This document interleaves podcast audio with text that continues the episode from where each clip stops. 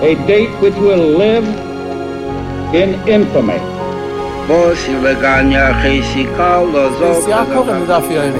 Both of those projects, initiatives, got off the ground because of the Ger Rebbe. The 11 Olympic team members slain in West Germany. The Olympic Games. Zugerecht waren Brüder in Amerika. Vertrauten Schabbat at the Gitter. Out of the 24 who were killed were Americans who had come to learn in Hebron. I say one million Jewish children who were made to be cut loose.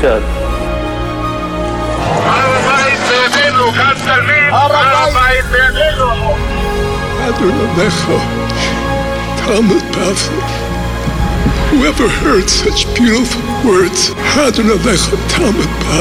It is never too little, it is never too late, and it is never enough. Jewish History Soundbites, bringing alive the world of our glorious past. Here is our host, live from Jerusalem, Jewish historian and tour guide, Yehuda Geberer. Welcome, everyone, to Jewish History Soundbites. This is Yehuda Geberer with another episode of Jewish History Soundbites. And before I announce tonight's very exciting uh, episode, I want to read a recent letter. I got a few a few letters in this regard, so I'm just going to choose one of them so I can clarify something. Apparently, there's a bit of misunderstanding. Just recently had the Piasetzner Rebbe of Kalonymus Kalman Shapiro's yahrzeit, and had a episode devoted to uh, episode devoted to him. So I got the following letter. I quote: "Hi, I heard you said that the Piasetzner's yahrzeit is either Hay or Vav Cheshvan. I saw elsewhere." that it was Daled Cheshvan. Are they wrong? Is there something I can send to prove it? Also, I always thought he was killed in Treblinka. End of letter. So let's address the first and then I'll address the second point. The first point is the correct date. So the reason I said Hey or Vav is very simply because in 1943, when he was killed, um, he was presumably killed, and it was not in Treblinka, it was in the Trawniki, probably the Trawniki. Uh, I'll, I'll, get to where he was killed in, in the second part, in the Trawniki uh, concentration camp during Aktion Erntedankfest, the Operation Harvest Festival the Nazis did to wipe out the last Jews of that part of Poland, of the Lublin district. 42,000 Jews massacred in a two day shooting spree, one of the most terrible and horrifying and cruel tragedies and massacres of the entire Holocaust. And um, and uh, that's when they're all all those camps are liquidated and wiped out again in mass graves and shooting.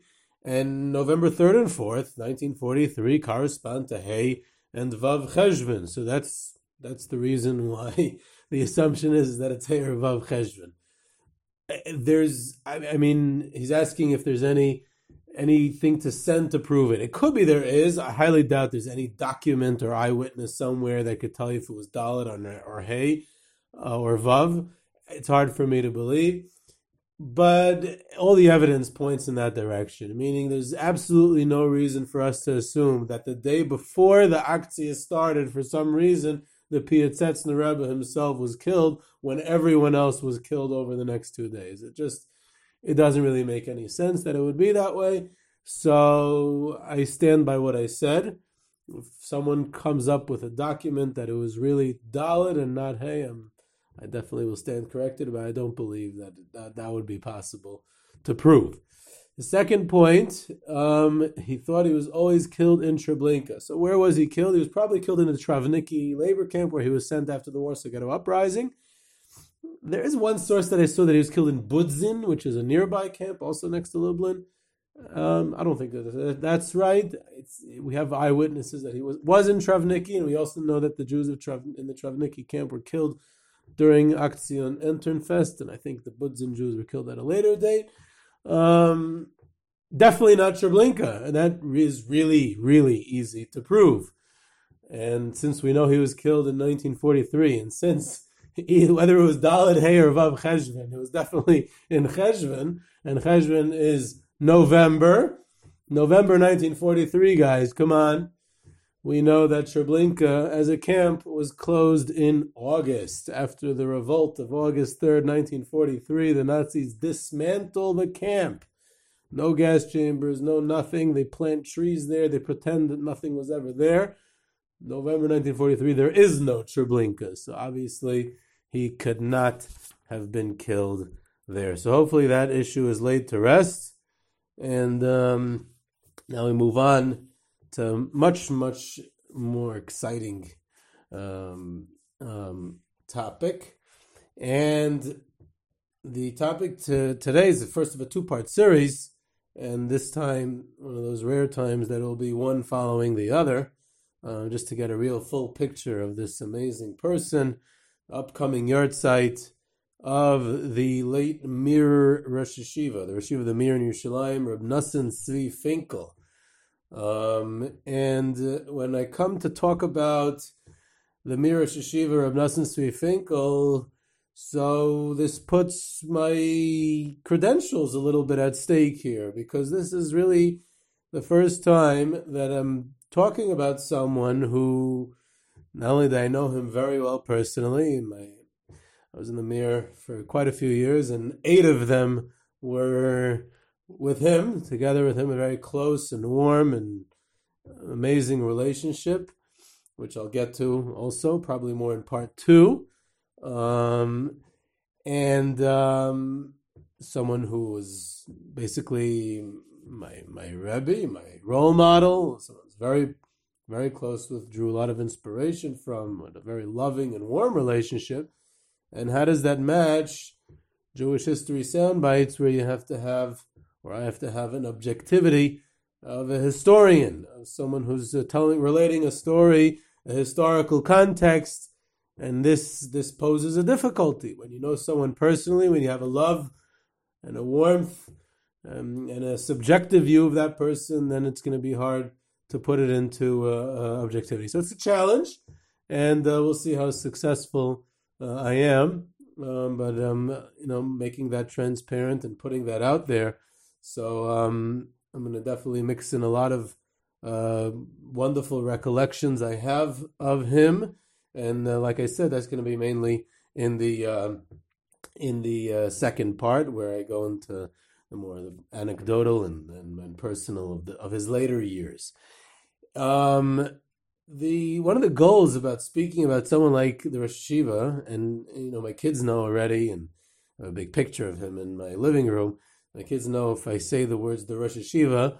So most people in the world, since they at one point in most people's lives they've had the great fortune of bumping into a Chaim Berliner. And if you speak to a Chaim Berliner, then the Rosh Hashiva means Rabbi Yitzchak Hutner. And the truth is that, that most yeshivas have their person who they call the Rosh Hashiva without naming him. And then they kind of expect you to know, oh, you don't know who I'm talking about? The Rosh Hashiva. If I say the word Rosh Hashiva without saying his name, I'm obviously talking about this and this person. Okay. Everyone's entitled to their Hashiva, so I guess I'm entitled to mine also. So when I ever, when I always refer to him, I always call him the Rashiva. I usually don't even say Rabbi Finkel or the Mir Shiva. Um, so when we talk about the Rashiva of Nassan Tzvi, so there's usually there's I, feel, I find that we have to dispel some myths at both extremes. And what I'm going to do in today's episode is give a lot of the background of where he came from and his early life and his family a bit of his lineage um, and his background and how he grew up and what was his, you know, his, you know, everyone knows he grew up in Chicago. Either you read it or you heard it, or if you ever spoke to him, um, you know, it reminds me. Um, I was once asking him a question after a shiur klali that he gave. It just reminds me who he was.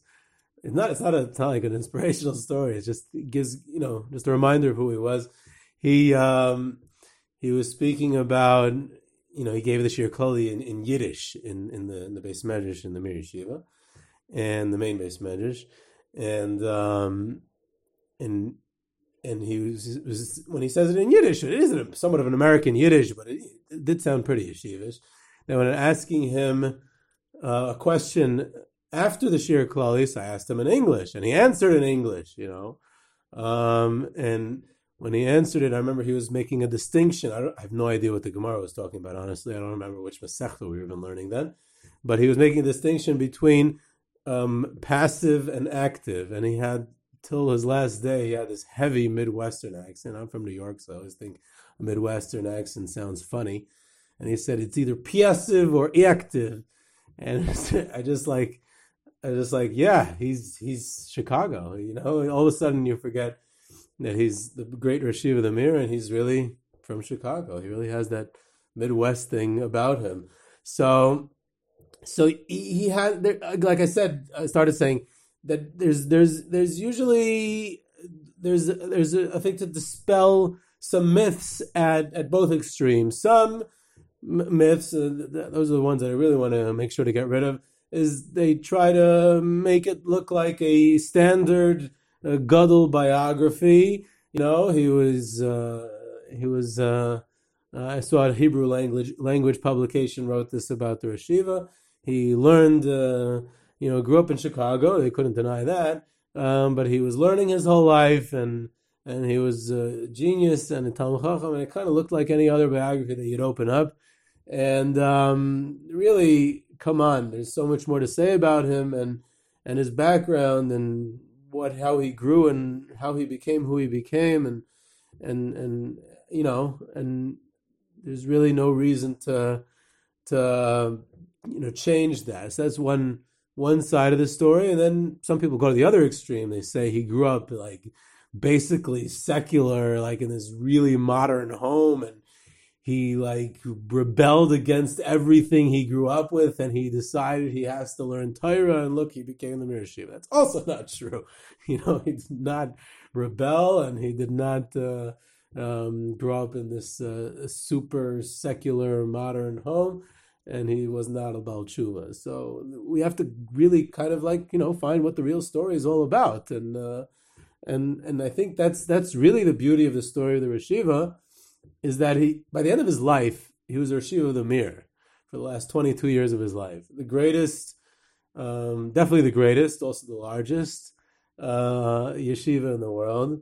And, and um, you know, a great Gadol Yisrael, a great Talmud Chacham, and, you know, someone who was, you know, one of the leaders of the Jewish people in a certain extent and at the at the same time he wasn't a distant leader. That's the beauty of his story is that he was he very much related to people on a personal level. He very much related to specifically to the americans in the yeshiva which was the predominant english speakers in the yeshiva who came from overseas who were the predominant population of the mir yeshiva.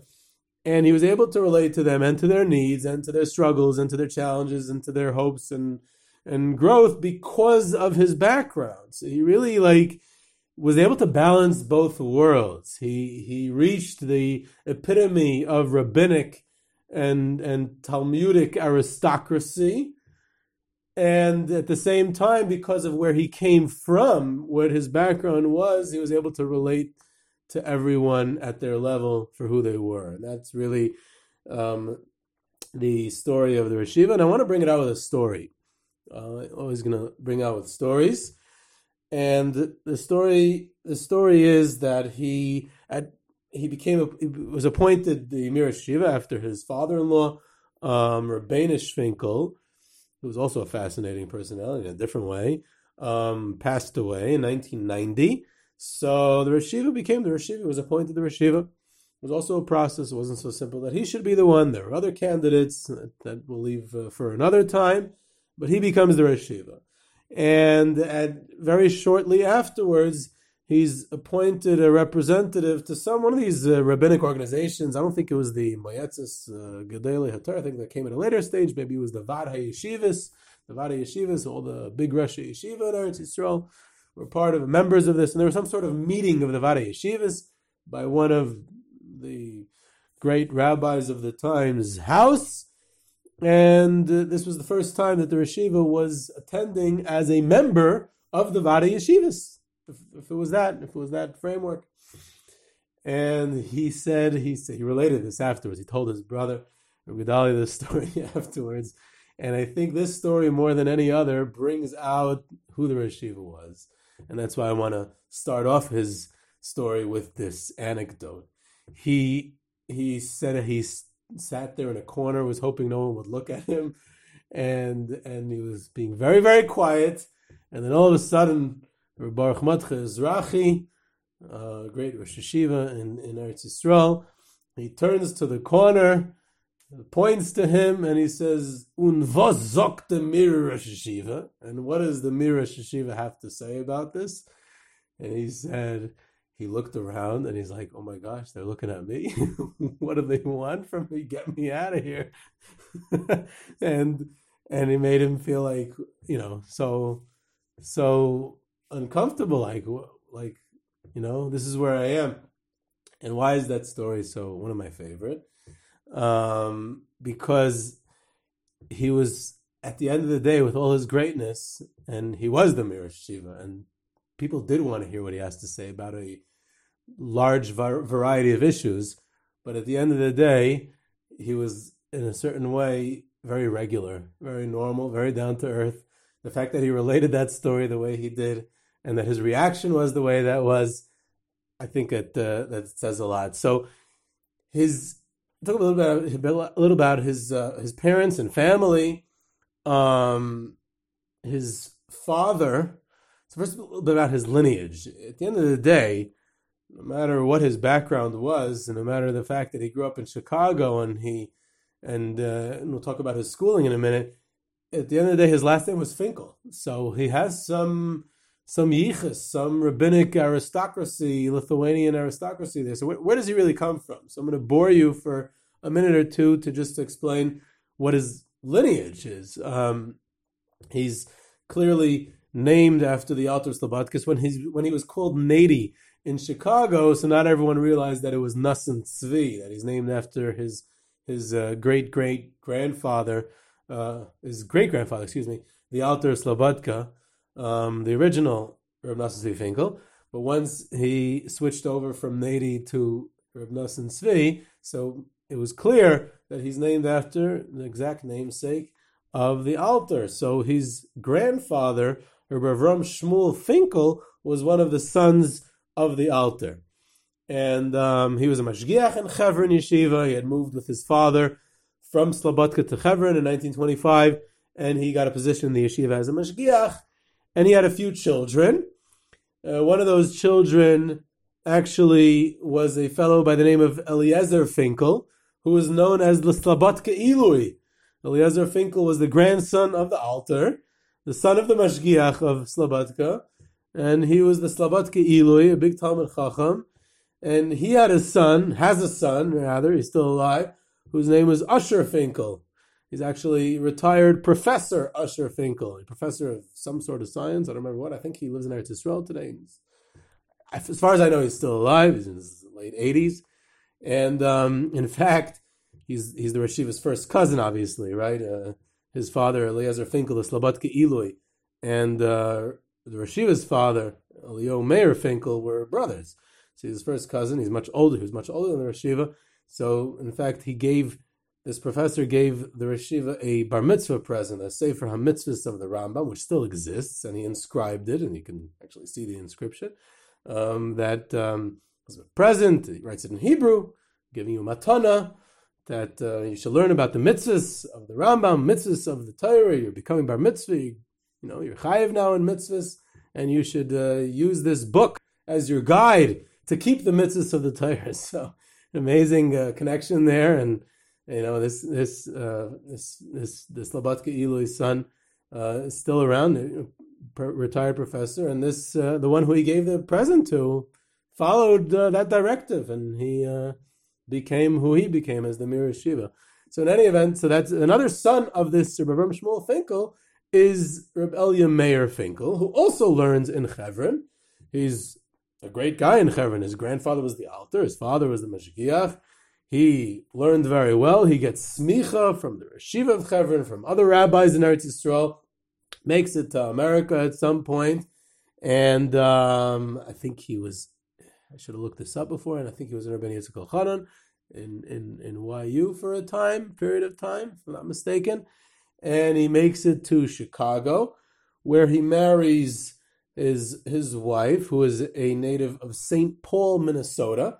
And she also is still alive. May she live and be well. Uh, Sarah Finkel, um, who came from a Polish religious family living in St. Paul, which wasn't so common in those days to stay strong religious. She originated from Sosnovich. I had the privilege recently of interviewing her personally. I went down to her home. I called her up beforehand to interview her and ask her about all kinds of things. Very interesting. Completely with it. She's made she live and be well in good health. She's 98 years old when I interviewed her, which was uh, about a year ago. So I guess she's 99 now, and um, clear as as you know, very clear and um, she told us that um, that she grew up in St. Paul, but her family was from Sosnovich. comes from a Hasidic family. Most of Sosnovich was actually Radomsk Hasidim, so possibly she comes from that background. And they live as religious Jews in St. Paul, and she marries this this uh, Slobodka Chevron aristocrat, grandson of the Alter, and they spend some time first in Detroit and then later in in um, Chicago. And when they're in Detroit, they actually had another family connection there. First of all, this Slobodka Ilui, his brother, was um, was uh, was a rebbe in Detroit. In a fascinating story, there's a, a, yeshiva in Detroit called Yeshivas Chachmei Lublin, which sounds familiar. We just had our Meir Shapiro's yahrzeit the other day Yeshivas Chachmei Lublin had a branch in Detroit, which you know not many people know, and he was a rebbe there. This Reb Leizer Finkel was a rebbe there.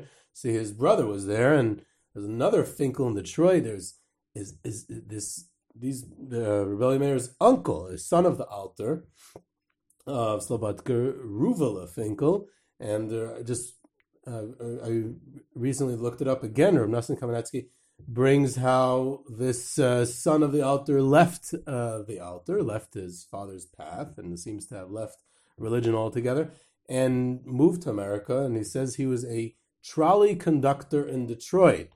Um, I don't know much about this this story. It's kind of hard to pick up anything. I actually want to put it out there. If any any of our listeners know anything about this this interesting Finkel connection, this uh, Ruvela Finkel, son of the Alter, and what he did in Detroit and and how he lived. That would be great uh, if anyone can send me that. I'm just putting it out there, little promo, if you know anything.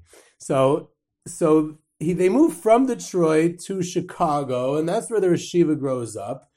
Reb Nosson grows up in Chicago. He goes to day school. So again, everyone emphasizes that he went to a day school, and the day school was co-ed.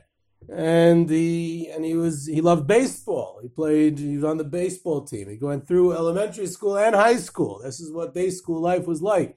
Again, I want to put some nuance and balance. You're talking about very prominent members of the Frum community. You're talking about his father was in Chevron, got smicha. We'll see what type of home they ran in a second. But this is the fact that he went to day school already is something. Most children of his day in the 1940s and 50s in America went to public school, right? So on one hand, you have he's an all-American, he's playing baseball, he's a popular guy, he's in a co-ed school, but he's in a religious day school, not in public school. So you have an interesting balance for out-of-town America. This is pretty. This is almost like fanatic religious for that time. So so uh, you have to keep that in perspective also. So he his parents yeah, the, the, the home that he grew up in, his parents were their activism in Jewish communal life in Chicago. It's like mind boggling. They were involved in every single communal event in Chicago at the time, and I'm not even exaggerating. I have a friend, uh, a close friend, who's who's a bit of a uh, history researcher. You know, I hang around with all those type of nerds. I have some normal friends too, but you know, do some research together. and he uncovered a treasure trove of of of of documentation through newspaper clippings and the like of his parents hosting yeshiva fundraisers for Panovich, for Slobodka, for Lakewood of, of Reb Aharon Kotler, for and, and a diversity for the Mizrahi, for Magen David Adom in Israel. They were is a bit of a Zionist home that he grew up in. They were very involved in, in a lot of the religious Zionist uh, organizations and yeshivas and rabbis. And at the same time, with the Panovich stayed in their home, and Ramat Shulman of Slobodka stayed in their home, and Reb Aharon Kotler stayed. The, the they hosted in parlor meetings and teas, and and especially his mother like she was hosting these things and organizing women to get involved and, and helping fundraise and and all types of drives and it's it's it's absolutely mind-boggling the exposure that he had to communal involvement, to chesed, to responsibility for the community, for the personalities who he was exposed to the yeshiva as a child, who stayed in his home, some of the greatest Jewish leaders at the time. This is an amazing side to him that's uh, usually not so emphasized. It reminds me, I remember during the Shiva, and I was still in the mirror at the time when he passed away. And during the Shiva, one of the one of the Hespedim that really left an, a, uh, an influence on me was was his brother-in-law, Bisrael Glustein, who was a Rebbe in the Mir Yeshiva. And he said his emphasis of the whole entire Hesped was the home that he grew up in and the healthy home and the loving home and the warm home and the type of parents he had who were supportive and and they were great parents and you know first of all it's something we generally you know sometimes either overlook or take for granted unfortunately in, in general in life and also in the case of the Rashiva when the emphasis usually is in how he was as a great Rosh in his later years and Rabbi Glustein was reminding us that a person can only become great if he is fostered in the environment of a warm home like that. So we got all the way up to his high school years. I thought I would get a bit further, honestly. So we'll have to really cram a lot more in in the second uh, part two. Maybe we'll even have to have a part three. Who knows? So um, this was part one of Nosson Tzvi Finkel, the Mir Yeshiva. This was Yehuda Geberer with Jewish History Soundbites. You can reach me at ygebss at gmail.com for questions, comments, sources, and of course tours and trips. Follow, uh, subscribe to Jewish History Soundbites on iTunes, Google Play, Spotify, Stitcher, and don't miss an episode. You can follow us on Twitter at JSoundbites.